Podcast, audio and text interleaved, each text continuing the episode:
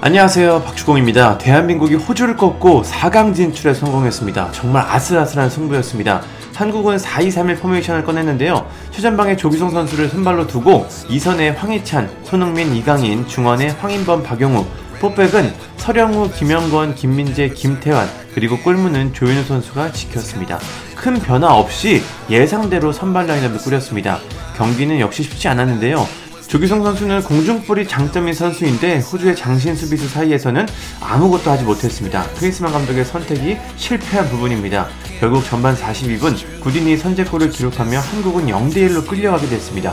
후반이 시작한 뒤에도 크리스만 감독은 변화를 전혀 주지 않았습니다. 경기 양상은 계속해서 불안했죠.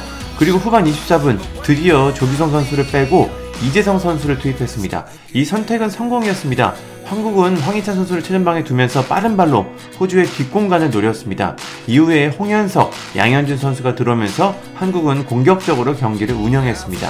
그리고 마침내 후반 추가 시간에 경기 내내 부진하던 손흥민 선수가 페널티킥을 만들었습니다. 이를 황희찬 선수가 해결하며 극적으로 경기는 연장으로 향했습니다. 이때부터 한국이 경기를 주도하면서 무난하게 승리를 만들었는데요. 연장 전반 종료 직전에 황희찬 선수가 만든 프리킥을 손흥민 선수가 정확한 슈팅으로 해결해 경기를 뒤집었습니다. 이후에 호주는 동점골을 노렸지만 오닐이 거친 태클에서 비디오 판독 끝에 퇴장을 당했습니다. 완전히 찬물을 끼얹었습니다. 이후에 한국은 선수들을 교체하면서 효율적으로 시간을 보냈고 승리를 확정 지었습니다. 이번 경기도 사우디전과 조금은 비슷했습니다. 경기 초반에는 호주의 기세가 강했고 쉽게 빈틈을 찾지 못했습니다. 후반 추가 시간까지도 골은 나오지 않았고 이대로 경기가 진짜 끝나는 것 같았습니다. 하지만 위기의 상황 손흥민 선수가 드디어 한 방을 해줬습니다. 페널티킥을 만들었고 이후에는 프리킥을 직접 해결하면서 팀에 승리를 선물했습니다. 역시 주장 손흥민 선수였습니다. 정말 기적 같은 승리입니다.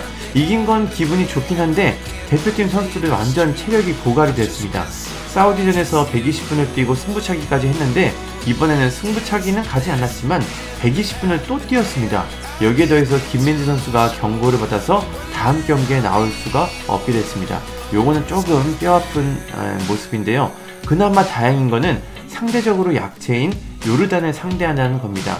물론 약팀은 아니지만 반대편에는 일본, 이란, 카타르, 우즈베키스탄이 있는데 우리 쪽이 확실히 대지는 좋습니다. 조 2위로 16강에 간 게 역시 좋긴 합니다. 저는 개인적으로 이번 경기에서는 서령우 선수를 칭찬해주고 싶습니다. 서령우 선수는 이번 대회에서 좀 욕바지 중에 하나였죠. 불안하기도 했고 팬들에게 실망스러운 모습을 자주 보여주기도 했습니다.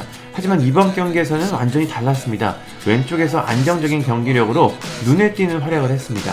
실수 같은 게 뭐 한 번, 두 번 있었긴 했는데 전체적으로 굉장히 좋은 플레이를 했습니다. 좌우 모두에서 뛸 수 있는 다재다능한 능력을 갖췄고 최근에 지베즈다 이적설까지 나오고 있어서 향후 대표팀의 풀백을 책임질 선수가 될 것 같습니다. 이제는 4강입니다. 한국은 오는 7일 수요일 0시에 요르단을 상대합니다. 화요일 저녁에 기다리면 되겠죠. 이 경기에서 승리한다면 결승에 진출합니다. 64년 만에 우승 가능성이 점점 높아지고 있습니다. 우리 선수들의 아시안컵 우승이라는 기적을 끝까지 이뤘으면 좋겠습니다. 감사합니다.